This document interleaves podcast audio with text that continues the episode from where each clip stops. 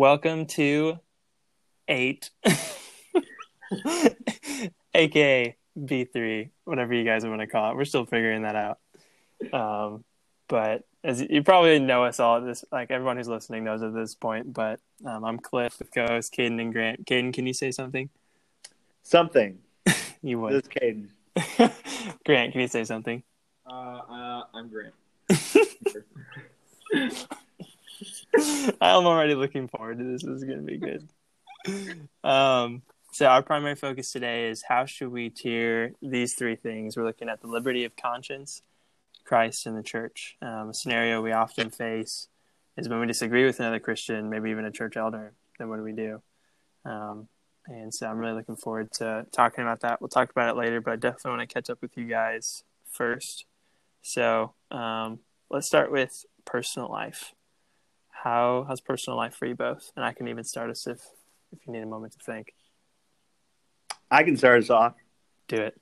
Uh, I this is Caden for all you listeners out there uh, who aren't familiar with my voice yet. Uh, you will be uh, by the end of this. Um, so I uh, graduated from S I U E. I worked with a campus ministry called C R U for a couple of years uh, here in Saint Louis, and then also overseas uh, in an undisclosed location, um, along with Cliff.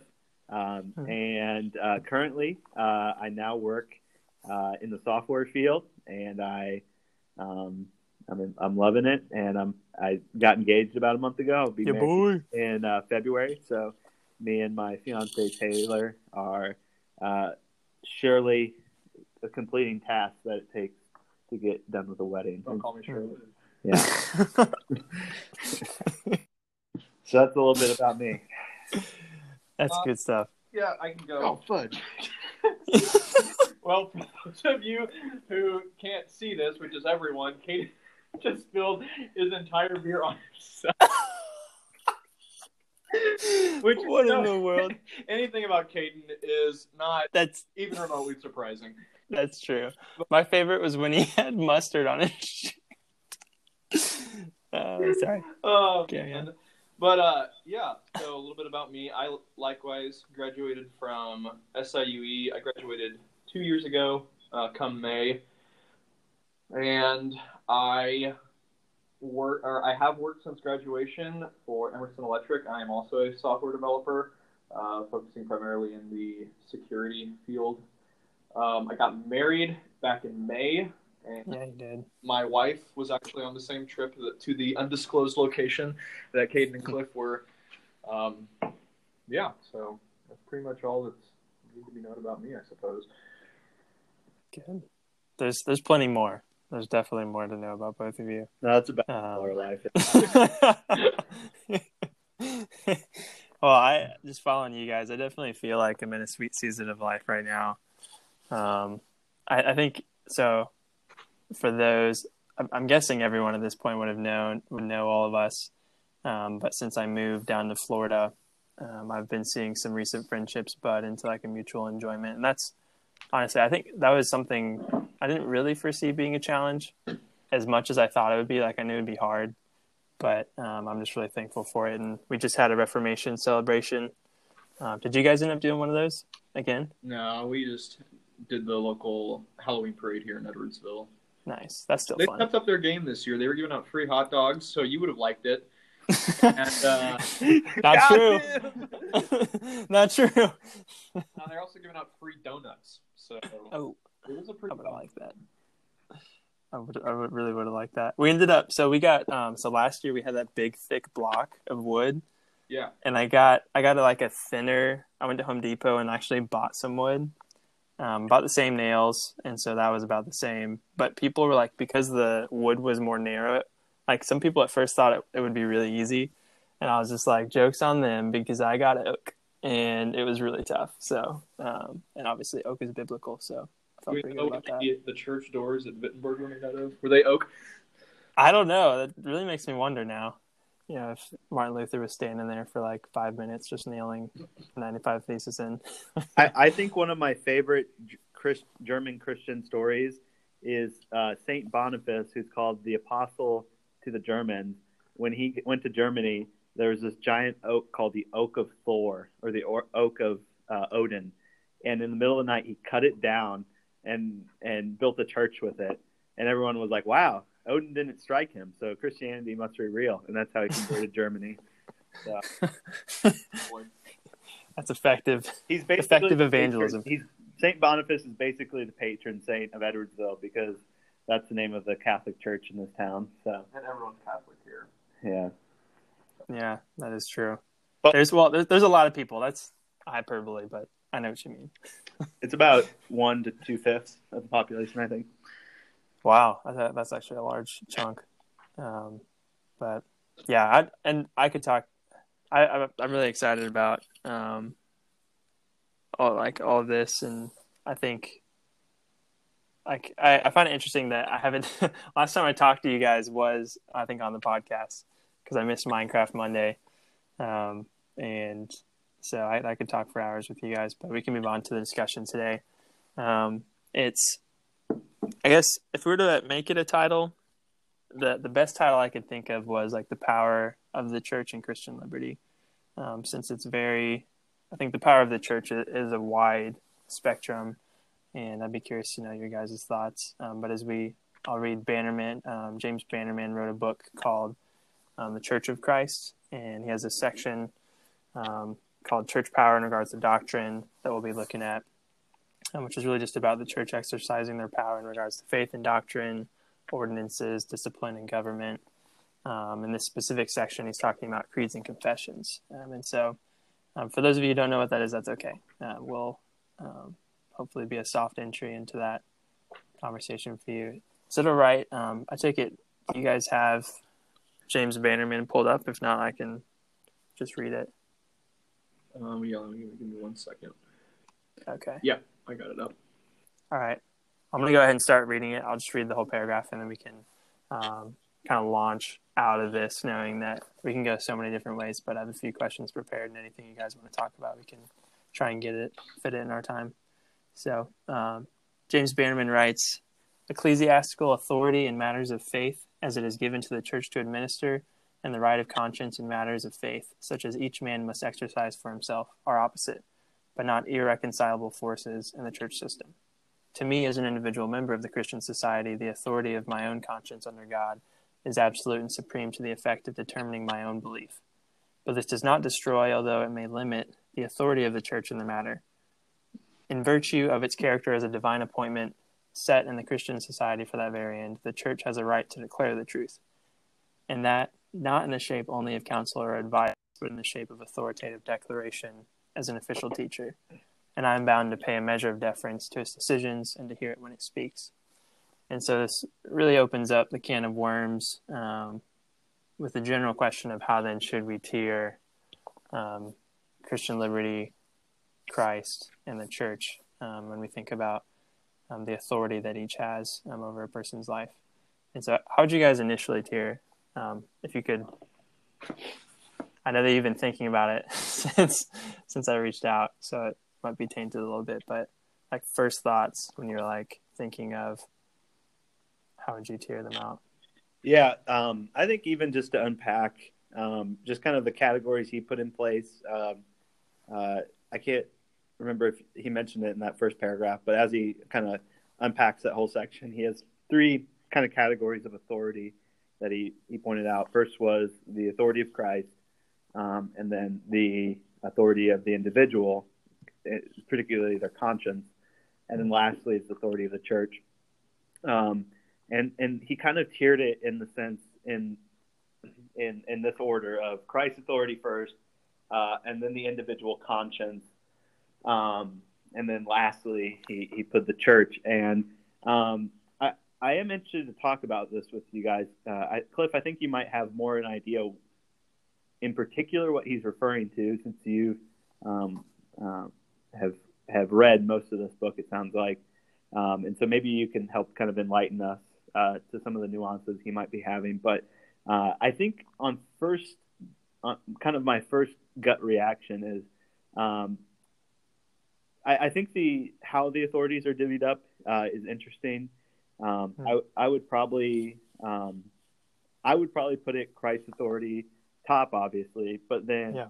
seeing the church being the extension of Christ's authority uh, on earth. Um, and so putting that second, um, mm-hmm. and then the, um, the individual conscience would, would, uh, and that's, that's the part that's confusing. I, I would in general say that an individual should give deference to, um, the authority of the church. But yeah, mm-hmm. you have special cases like we were just talking about the Reformation with Martin Luther. Um, mm. And he has the famous line, wh- whether he said it or not, he basically acted it out. Um, he said, it's, it's neither safe nor right to stand, uh, to go against one's conscience. Um, mm. And so he basically was saying, I, I'm convinced that the scriptures teach this. Um, and, and I, I cannot go against my conscience. And so it, I, I think on first look, um, a notable example like that would, would be in line with, uh, what, uh, Bannerman's saying here. Uh, but I think mm-hmm. there's more to the story. Um, I think you do have to recognize that, uh, Martin Luther was ordained. Um, he was, uh, I don't know if he was a priest, but he was definitely in some type of clergy. Uh, he was running in the line with the uh, ecclesiastical structures, uh, and he may not have all, all of it packed, uh, unpacked at that point of his life, um, but a major, um, I heard, uh, I was listening to a Lutheran speak recently, uh, and he, he kind of had the bold claim of saying uh, patristics were invented by Lutherans um, because, uh, like, the Lutherans were not trying to, uh, re- uh, like, re- revolutionize the church. They were really trying to reform it.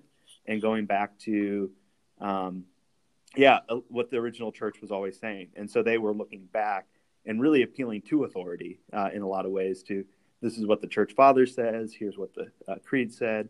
Um, and so I think, um, yeah, I think there is something to say that there there are opportunities where conscience should come into play. Mm-hmm. Uh, and I would agree, yeah, it's probably not safe to go against your conscience, but um, how you work that out. Um, so, yeah. So I say all that just to say maybe I uh, need I'm, I'm interested to have a further conversation with you guys mm. um, about yeah how do we define um, yeah conscience, like what what do we mean when we say conscience in terms of what uh, are we are, yeah doctrine, orthopraxy, mm. um, different things like that, and so I, I think that will help me kind of unpack those nuances that that Bannerman's trying to make when he puts um, individual conscience second. Yeah, and before before asking Grant, um, that's I'll even reveal my hand and say that that's my gut reaction as well. Is you know, I, I I see obviously I think it'd be indisputable to many, if not all, that Christ is first, um, and so it's really interesting as we'll unpack like the, the second two categories of church and and uh, conscience. Um, it's. That's yeah. I would, I would have the same ordering: Christ, the church, and conscience. And so, Grant, what are your thoughts, and um, what are you bringing to? Um, I don't know if it's anything that necessarily differs from you guys. I guess it was a question that I've never really thought much about until I read this section, same. and um, I thought he presented some really good arguments, and and so I. I, I I understand where he's coming from, and I my my mind immediately goes to, um, you know, a passage like the last verse of Romans fourteen, which says that I think it's Romans fourteen at least, that whatever does not proceed from faith is sin. Um, and so, and I realize I have not given an answer on uh, how I would tier these things, and it's mostly because I I don't know if I would.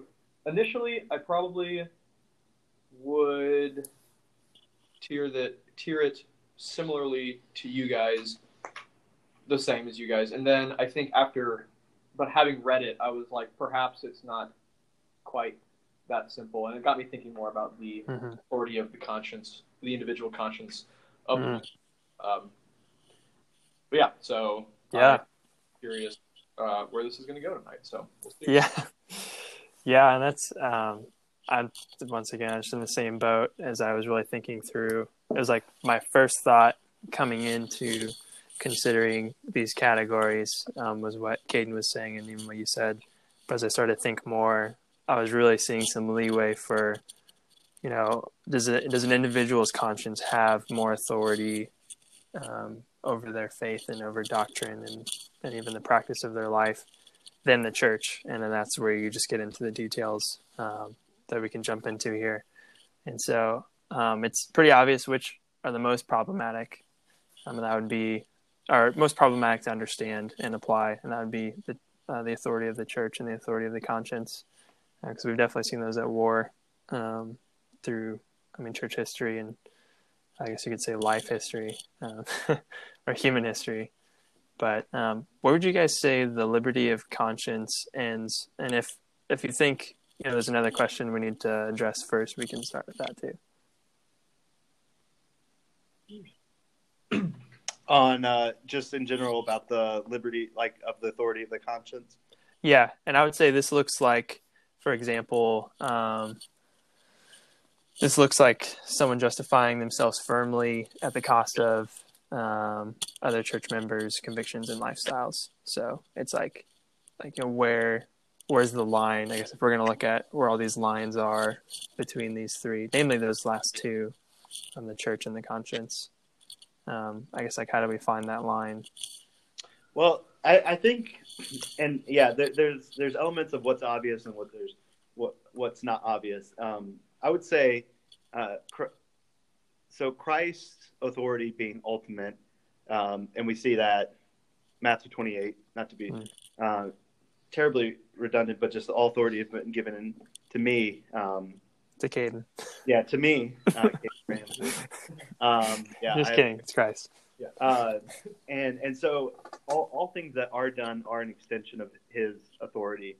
Um, and so any authority um, that an individual has obviously is an extension from God. That mm-hmm. uh, and just most notably, we'd see the image of God on, on man, that, that he's been given um, kind of the reflection in his likeness, and, and then also being his image, being Uh, a reflection not only of his character, but his authority on earth, that we were supposed to be um, vice regents of the earth, that we were supposed to uh, rule the earth. Um, and so there, there is an extension of authority given to, to man in general um, in these matters. Um, and then the church given a special authority um, to, yeah, to basically, like we see, I, I can't remember if it's First or Second Timothy, it might be a different book, Um, that the church is the, the pillar and buttress of the truth, that it's the church's job to uphold the truth, um, not, not mm. to not to be the one who defines truth, um, but to be the one that upholds it and says to the world, like, hey, here is the truth. Um, this is what we're holding forth to you. And so there's an element where there are definitely some things that the church holds authority over. Um, like mm. I, I might have a conviction um And and general, and this is where I think we need to have more conversation of what we mean by conviction, um, mm. because we can have a conviction like, I think Jesus is the Son of God, or I don't think he's the Son of God. And those are things that mm. me as an individual, I don't have the authority to to, to dictate, um, but the mm. church has the authority to uphold it and guard it. Um, but yeah, I, I think maybe what we're more referring to is more um, praxic questions of like, mm. how how ought we believe, how ought we act out our faith, um, things like that. And and that's where it gets a little bit more um, confusing. And so, yeah, I, I'm kind of, and, and, and that's where I, I think I'm laying down just a foundation of just some thoughts I'm having, and I'm not quite um, um, answering the question, but uh, I, I would say that humans generally have a lot of we're volitional creatures. We choose things. And so mm-hmm. um, at the end of the day, um, you can tell someone to do something, but the man will choose whatever he does. Um, mm-hmm. And I mean, and what that looks like is, is going to be variant. But um, I think, I think individuals have a lot more power than we might give ourselves um, credit for. Mm-hmm. So I, I even think as, as you're saying, um, you know, the church having the decision or like, uh, or maybe so like the authority to guard things like consider core doctrines, like the, like Christology, um, obviously like the Trinity, things like that. Like how, who then makes up the church? Cause I think that's even like a relevant detail we need to address is, you know, when it's like the church has the authority, it's like, well, then who in the church, I guess, if we were to be very specific. Well, I mean, um, I think that the, like, I know that the the model that's set forth in the New Testament is that the church is made up of a couple different offices. I think you could probably get drilled down at, at I think at most, or at, at the very least, most of the Protestant denominations would agree upon three, which would be just lay, lay people, deacons, and elders. Um, mm-hmm. And you might get some divisions between them, or with, within those main groups um, among certain denominations. I'm not entirely sure, but you'd have you'd have your laity, which are your people who who are not in any official capacity in the church. They're more so just your your regular Joe Schmo who attends church, worships God, is leading his family, um, is baptized. Is baptized.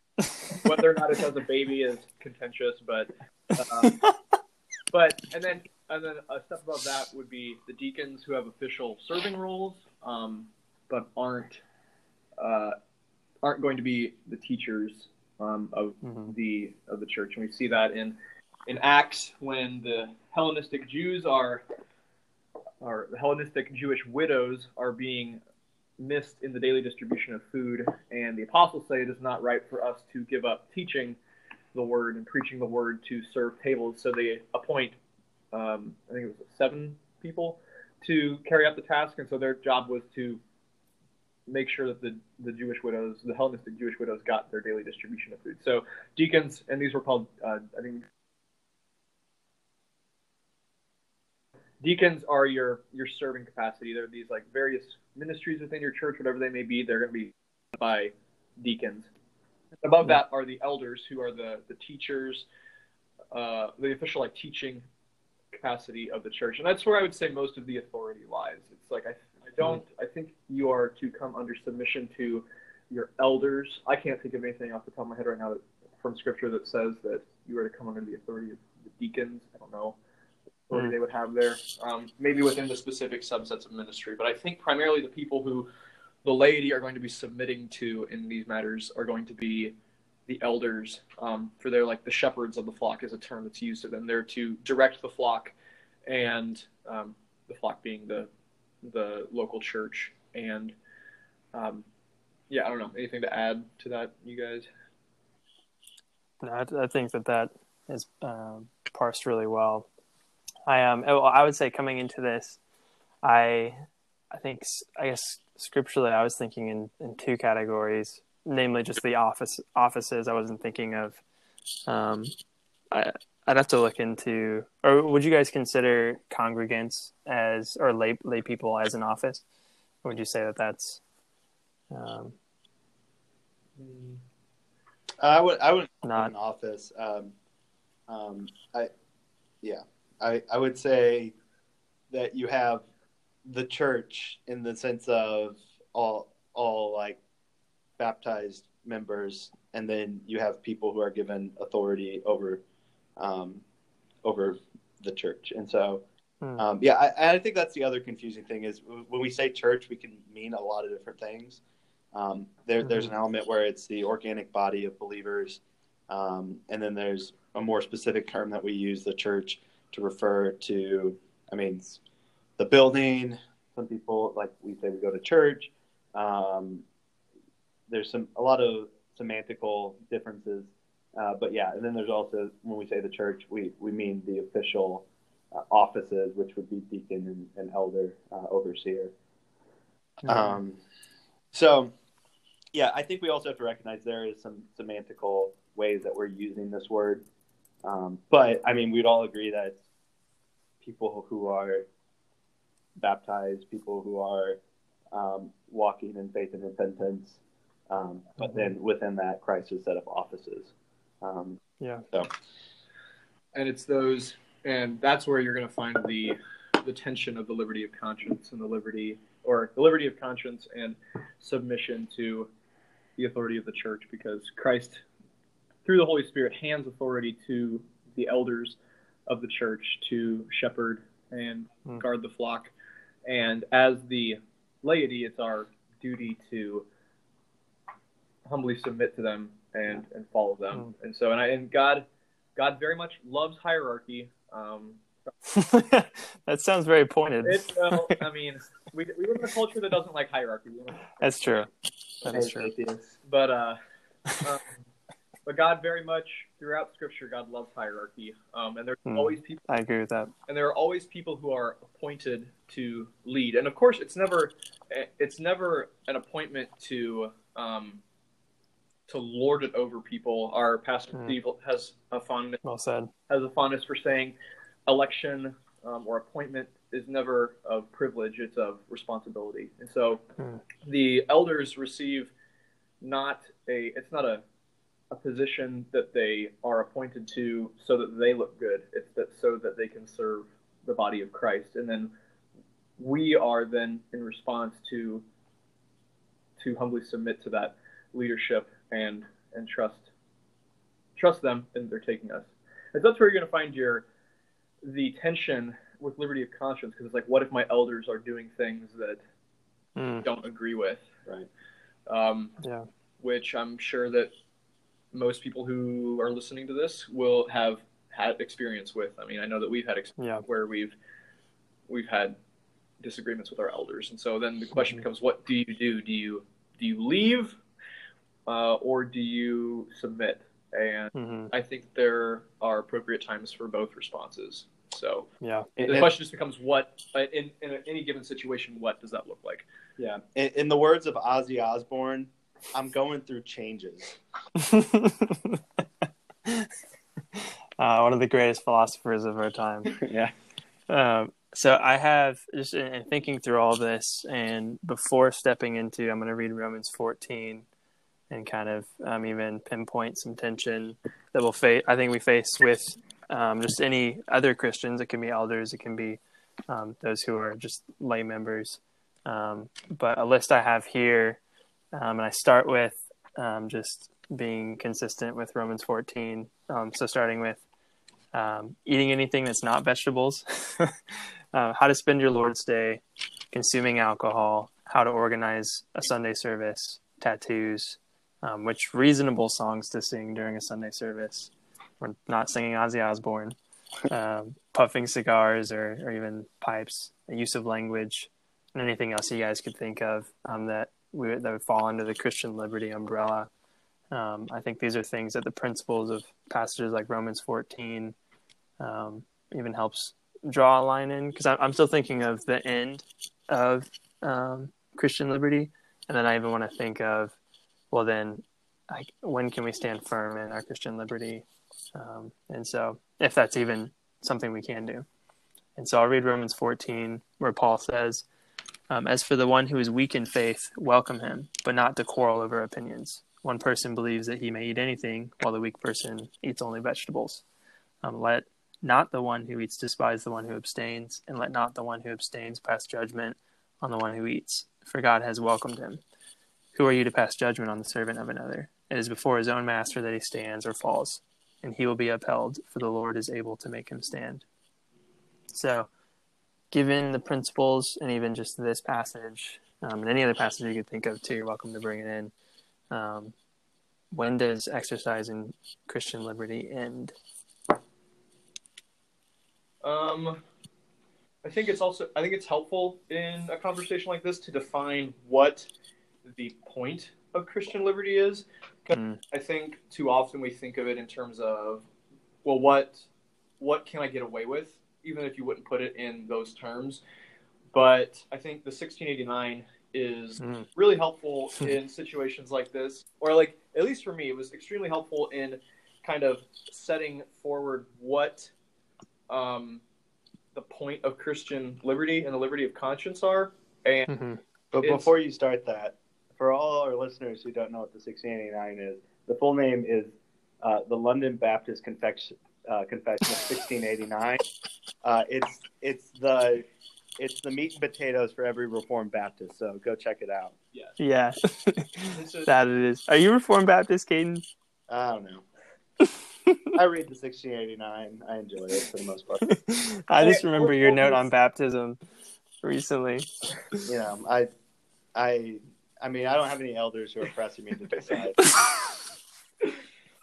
Well, you're not alone. I'm honestly the the um, infant baptism discussion, which can totally be another time, is uh, it's been weighing on me, and it's it's it's pretty reasonable. So, um, but carry on. Sorry. Thank you for bringing that up. So, Grant, you were talking about sixteen eighty-nine. Yeah, and yeah, can I, you help define it? Yeah, it's um. So there's a an entire chapter in the confession devoted to Christian liberty and liberty of conscience. It's chapter twenty-one, and I think of particular uh, help in this discussion is paragraph three, which says, "They who, on the pretense of Christian liberty, practice any sin or cherish any sinful lust, pervert the main purpose of the grace of the gospel to their own destruction. They completely destroy the object of Christian liberty, which is that we, being delivered out of the hands of all our spiritual enemies, might serve the Lord with, with uh, serve the Lord without fear, in holiness and righteousness before Him all the days of our lives." And so, with, in effect, what this is saying is that Christian liberty is not so that I can just, it's not just so that I can do whatever I want and not mm-hmm. worry about the consequences. It's that I may worship God with a clean conscience, and I don't have to fear worshiping God anymore because God has made has reconciled me to Himself mm. in the the work of Jesus Christ. And that's so, well said. Um, yeah, so I don't think like if you if you're asking questions like, is this allowed? Am I am I am I is it okay to do this? I don't know if that's necessarily the right question. The question should be more along the lines of, can I do this and still worship God with a clean conscience? Mm. So I think that's helpful in this type of discussion because it's so like where the question becomes like, you know, like tattoos and things like that. It's like some people might not be able to worship God with a clean conscience if they were like, oh, if I get a tattoo, I feel like, you know, there's those passages in Leviticus. And it's like, well, uh, I think there are plenty of faithful brothers out there who would say, uh, I agree with you, you shouldn't get a tattoo. And then if you're like, I can't worship God with a clean conscience by getting a tattoo, if I get a tattoo, it's mm-hmm. like, okay, then you should not get a tattoo.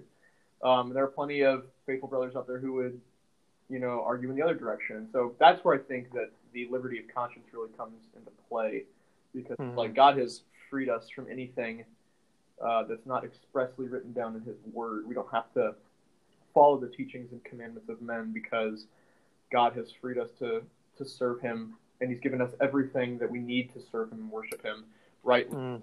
in His Word. And so I think that's the true, uh, like that's the true point of Christian liberty and liberty of conscience, is that we would, we have the Word, and we know we, it's open to everyone. Therefore, we can know what it says, and um, we can worship God freely from there. Yeah, yeah. I think that's that's really well said and well defined and well summarized. Um, and I, I guess I, I'm even thinking of. I think I'm thinking of the person, I'm thinking of two kinds of people. I'm thinking of the person that would say, um, and I always think of alcohol just because I feel like that's a very easy one. A lot more people consume, not as many people get as um, tattoos as as much as people drink alcohol. And so that's just the quick go-to I always think of. Um, one person would say, drinking alcohol is a sin and I never will unlawfully. Um, another person would say, or another kind of person would say, when I'm around alcohol, I drink unlawfully and sin. And so, like, would you say these distinctions are accurate, or it's like two different types of people that are still abstaining or attempting to abstain from alcohol because they think it's a sin? Um, and you can insert tattoo. I mean, I don't know someone that's like close on the edge of like, I almost got a tattoo today, but um, yeah, you know, I, I'm sure they're out there. Yeah. And- but, I think this is an important distinction, and I think Paul might bring it out a little bit. I haven't done a ton of reading in this passage. Um, but uh, and there's probably words for what I'm about to describe that uh, the- theologians better than I have defined, but I'm just going to use what comes to the top of my head. Um, you kind of have a negative side to this, and then you have a positive side to this. And what I mean by that is let's, uh, let's take alcohol. Um, so... Um, You can tell someone not to do something, and uh, it's kind of the difference of like if I tell someone told someone you must uh, you must not drink alcohol in order to be in the kingdom of God, versus you must drink alcohol in order to be in the kingdom of God. Um, so basically, mm. if that person were to so let's say an elder is telling, this is a weird example, but I mean, there there are probably practical examples that apply. Uh, but if an elder tells a congregant that uh, you must not drink alcohol in order to be in the kingdom of God, the the congregant can do that. Um, yet he has no moment where he would think, um, in me not drinking alcohol, I'm going against my conscience. Um, but if he's in a in a situation where it's like you must do this in order to to inherit the kingdom of God, um, and then while he's doing it, he doubts it. I think that is um, more what we're talking about, or like Paul kind of references that towards the end of the chapter of saying, uh, for whoever has doubt is condemned, for he eats uh, because he's not eating from faith. Um, mm-hmm. And so I'm not describing this perfectly the way I'm thinking about this, but there, there's kind of a difference between telling someone not to do something and, and mm-hmm. to do something. And so um, and so what I mean by that is, um, yeah, it's like I have no moment of – I have no crisis in my head when I'm not doing something because I'm not doing a lot of things. Mm-hmm. Um, and so I'm never going, per se, against my conscience when I don't do something. Um, I mean, there are probably examples or uh, exceptions. Um, but in I know general, what you mean. Like, generally speaking, generally yeah. speaking, I'm I'm not thinking like, oh, I'm not eating meat right now, I must be sinning. It's like if I mm-hmm. ate meat all the time, it would be bad news. Um, yeah. But it, it's in those moments when you are doing something or about to do something where the conscience is involved. Um, and so, all that being said, I I'm sure there's more to be unpacked there. I haven't fully kind of unpacked that category in my mind, but mm-hmm. recognizing um, the main thrust of this passage is. Um, Um, pointing to verse, uh, just verse, verse nineteen. Uh, so let us pursue uh, what makes for peace and mutual upbuilding. And so there, so a pastor could tell his congregation, do not drink alcohol, um, rightfully, because he might be in a culture and society that says um, that, that that might tarnish the gospel. Uh, and hmm. so I, I would say there there are moments in context where A, a pastor can say, do not do this or don't do that, um, uh, don't do this, don't do that, um, and be right to say it. Um, yeah, and I think there's more trouble in telling people you have to do this or don't do that. And then there's also the distinction between uh, what you ought to do and then like matters of salvation, um, mm-hmm. like, for example, yeah. circumcision being a huge one mm-hmm. in the New Testament. Um, I was going to go there. If yeah. if you're telling someone you must do this in order to be saved, then you get into dicey water or to be justified. Um, mm-hmm. But if you're saying to someone, this is what the Bible requires us to do, um, but not make it a matter of like, I, and that's, a, and that's, a, it's a really fine distinction. I'm sorry I'm talking long on this, but um, like the distinction is if I'm telling someone you ought to do this thing or not do this, let's just keep it in alcohol just to keep all things equal. Um, yeah. If I tell them, if I'm a pastor and I tell someone, do not drink alcohol because if you do, you'll lose your salvation um, or you'll lose your justification, um, mm-hmm. then then I'm in dicey water. But if I mm-hmm. say, if, if I as a pastor say, don't drink alcohol because that will bring reproach onto the name of Christ, and that uh, congregant goes out and drinks alcohol and does bring reproach on, on the name of Christ, I would say there is warrant to to correction. Um, um, and, and maybe even discipline if the person does repent, because the issue isn't that they're drinking alcohol. The issue is that they're willing to disobey their leader and and and bring, and stir up trouble. So so that that's the nuance. Is is is the are we talking about the action itself, or are we talking about things that might be results of the actions that like stirring up division, uh, dishonoring the name of Christ, things like that. Mm-hmm. And so it really is. Um, It gets really nuanced, I think. Mm-hmm. Um, and that's – all right, go ahead, Grant. No, I, just, I was just adding – I was just going to say it's a case-by-case thing because it'll look different in, mm. you know, in various contexts. And that's – honestly, I wrestle with that a lot. Um, I think of – I'm even just having worked as um, for uh, – what, what am I trying to say? I was going to say a missionary company, um, but – I think I honestly wrestle with when I hear things like I M B, where they're like, can't drink.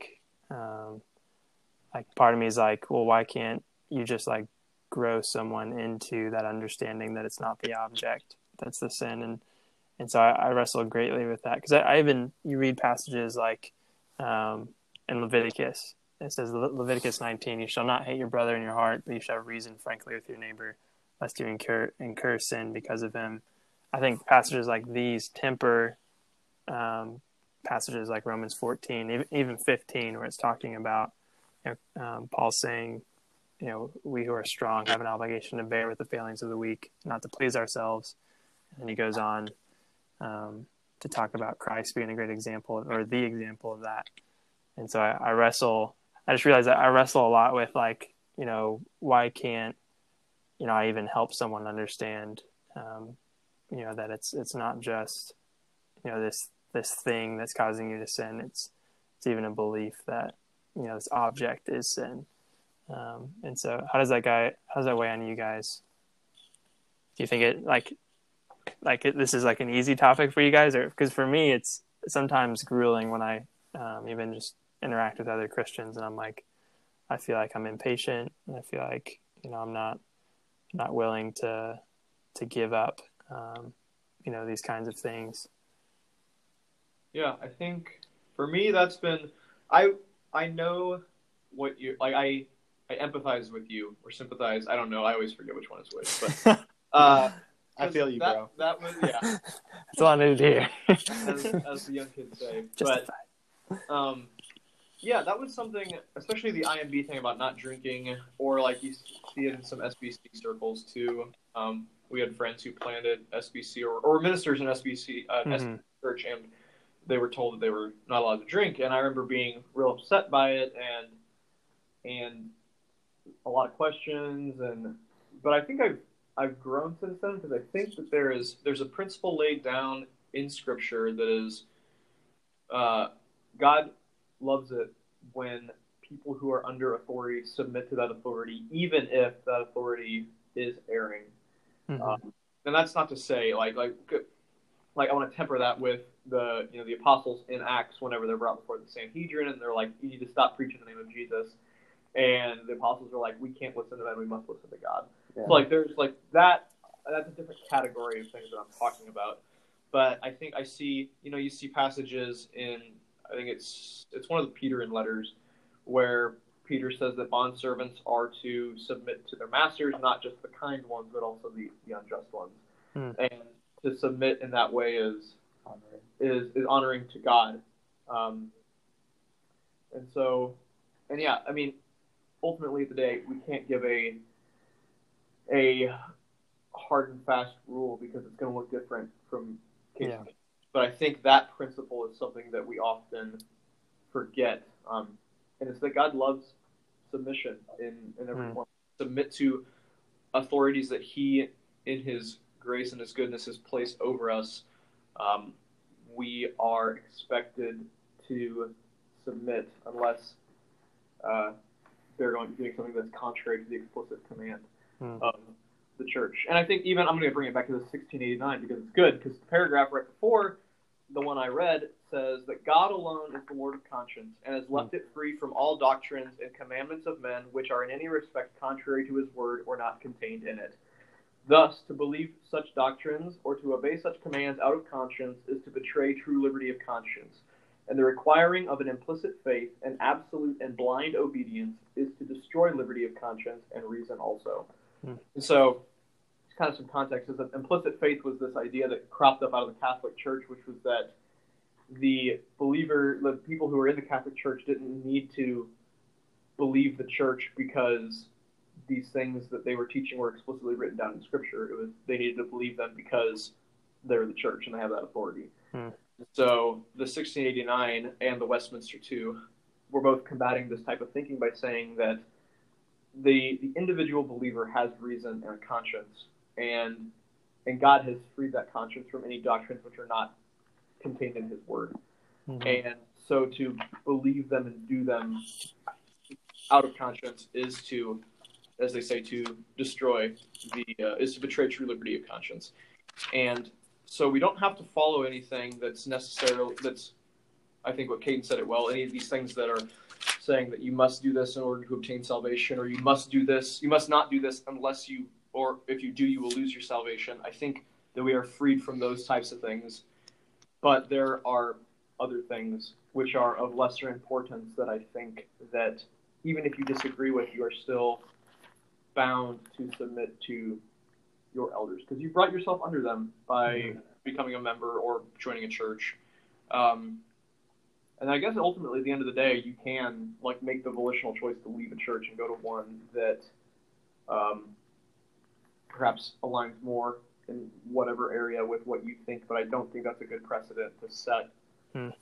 It doesn't seem like I, there's nowhere in the New Testament where that something like that is commended and, and looked upon in a favorable light. So we're mm-hmm. to maintain unity and not not be divisive. Yeah, and and, th- and that's the important thing is that the the question ought to always be what will what will maintain the bonds of peace, and then. Yeah, and I, and I feel that because, like, we, we worked in an undisclosed country uh, where there particularly was an aversion to alcohol, among other things. Mm-hmm. Um, and, yeah, it was frustrating at times because it's like, what the heck? Like, I've got this, this free – like, it is not unclean. Uh, mm-hmm. It's not what goes into the mouth that's unclean. Um, but um, recognizing it's not a matter of whether the alcohol is clean or unclean to me. It's it's a matter of am I, am I maintaining unity or breaking unity? Uh, and then just even what uh, – what we can, I think, kind of to help with the frustration is just uh, remember our eschatological hope of that one day, um, yeah, everyone's going to be in the new heavens and new earth. And um, in the words of Isaiah twenty-five, there'll be a feast of rich food and a feast of well-aged wine. And I hope there's some beer in there, too. Uh, but, that, I mean, that's part, that's assuredly whiskey. Uh, yeah, yeah, of course. My One of my eschatological hopes is I'm going to drink wine with Jesus. So, um, you drink grape juice. That's what I've heard before. I mean, yeah. Today I did bread and grape juice, and Jesus is going to be like, dude. That's a weird mixture. Yeah. Do it separately. Yeah. You drink this, you eat that. You don't eat it all. Hashtag anti-intinction leg. Am I right? Anti-intinction. Oh, man. When are you going to get one of those t-shirts? Oh, man. Yeah. And that's, I, I even think um, I was trying to draw from something Grant had said earlier. And I, I think, I think it's really on, Uh, my will to to give things up. And I think sometimes I think there is a general understanding that that's always the case, is that you will always give up. And I think that's even how I see things. Um, and so I think even a misunderstanding of like not taking it case by case um, makes it harder to for me um, to actually give up things like alcohol to the brother who, you know, is gonna, you know, leave your your house.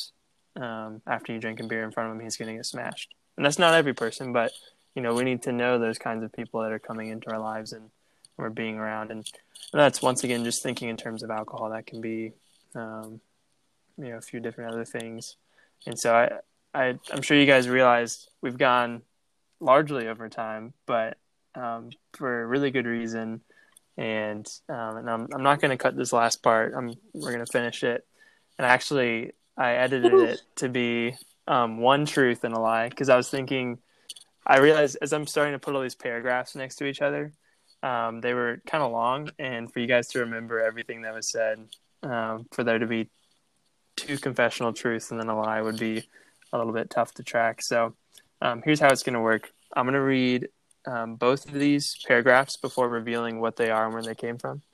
Um, I'll also give you a hint so that you can frame which category to think in, like, for example, um, you know, Christian liberty, Trinity, God, whatever. And then after each one, give me your initial thoughts. And then if you need me to, I'll repeat each paragraph once to clarify what was said. And then at the very end, I'll ask you what you think is true, what you think is false, and why. So, all right, here we go. First one, um, the hint is it's on justification. And it says, if anyone saith that men are justified either by the sole imputation of the justice of Christ or by the sole remission of sins to the exclusion of the grace and charity which is poured forth in their hearts by the Holy Ghost and is inherent in them, or even that the grace whereby we are justified is only the favor of God, let him be anathema. Oh, that's easy. That's easy, baby. Initial thoughts? That sounds very... Uh, sounds like the Council of Trent. Yeah. So I would initially be like, this is this is boo-how. I, I do have an unpopular opinion in relation to that. Uh, because usually the argument is uh, is is um, is justification, like is it imp, is it uh, uh, what is it um, impartation or infusion? Mm. Uh, and there there is an element what God imparts, He also infuses, and so but to to remain like to remain kind of clear when we're talking about justification, it's a it's a reckoning, it's an impartation. Uh, imputation. Um, I was gonna say, I was like, I, I didn't read impartation, but I can. yeah, yeah, justification is reckoned to to a person, but that's not the only thing that's happening. Um, people are, are given the Holy Spirit, which is the Spirit of righteousness. So um, there is an element where people are infused, of course, with righteousness. But yeah, the the, the issue at hand is justification. So um, I think I can firmly reject that. Um, Yeah, as a right. as a good extent. So. All right, we're moving on. Yeah, get that trash out of here. the the next the next one, here's the hint, is on sanctification, and it reads: if anyone maintains that God awaits our will to be cleansed from sin, but does not confess that even our will to be cleansed comes to us through the infusion and working of the Holy Spirit, he resists the Holy Spirit himself, who says through Solomon, open quote, "The will is prepared by the Lord," close quote. Proverbs eight thirty-five, and the salutary word of the apostle, open quote, "For God is at work in you both to will and work for his good pleasure," end quote. Philippians two thirteen. Thoughts? Uh, yeah, I would wholeheartedly affirm. I, I don't know what uh, confession or council or whatever that is that's from, but um, yeah, sanctification does not ultimately arise from within ourselves. It's something that God has promised to his children by the work of the Holy Spirit, and um, it's not we don't curry his favor that he sanctifies us. It's simply a work of his free grace, and we're just the the great we ought to be the grateful beneficiaries of that. So, mm. All right. So which so what, what would you say to the first one? Lie, Caden. Yeah, the first one is is tr- Trinity. Tr- All right, so yeah, it's um, the Council of Trent in fifteen sixty-three was the first one. It was the sixth session um, from the Justification Canon, specifically Canon eleven. Um, and then the second one was Council of Orange in five twenty-nine A D, Canon four. Refuting the Pelagians. yeah. Yeah, and so, yeah, the first like one. That fruit. That's a good fruit. It's an orange. yeah, it's an Got orange. Got a lot of vitamin C. The home of the Florida orange. yeah. Is that in Florida? Yeah. I think it's in Florida. Yeah, there's a bunch of oranges that are just on trees around here. Some people have them in their backyards, which is great for them, but my backyard Unpop- does not have that. Unpopular opinion. Oranges are overrated. That's slightly true. They're going to get kicked out of your state. Now, if I move to Arizona first, they can't catch me. So, but that's all. That's all we got. Any closing thoughts, Caden or Grant? Uh, I think uh, Florida is a lawless swamp, and you need to come back to this great other lawless swamp. That's frozen. I... I just had one. I wanted to end with um, First John three sixteen, not John three sixteen. First John, um, just relevant of considering Christian liberty, um, the authority of the Church in Christ. Um, author says, "By this we know love, that He, being Christ, laid down His life for us, and we ought to lay down our lives for the brothers." And so, brothers, thanks for being a good example of that in my life. Um, I've really benefited having you guys as good friends. Um, roommates, um, co-workers, and, and all that. So, yeah, boy. Yeah. Love it. Yeah. Well, um, for whoever is listening, if there's anything you want to hear us discuss, please send us a message and we'll consider adding it to the list. Um, please do self-filter by considering this specific question: how does my topic relate to Christian living? Um, if you're a Christian, if you're not a Christian, um, you can send whatever you want. We'll, we'll figure it out. So, But cool. Thanks, guys. I really appreciate the time. Yeah. Good boy. Yeah. All right.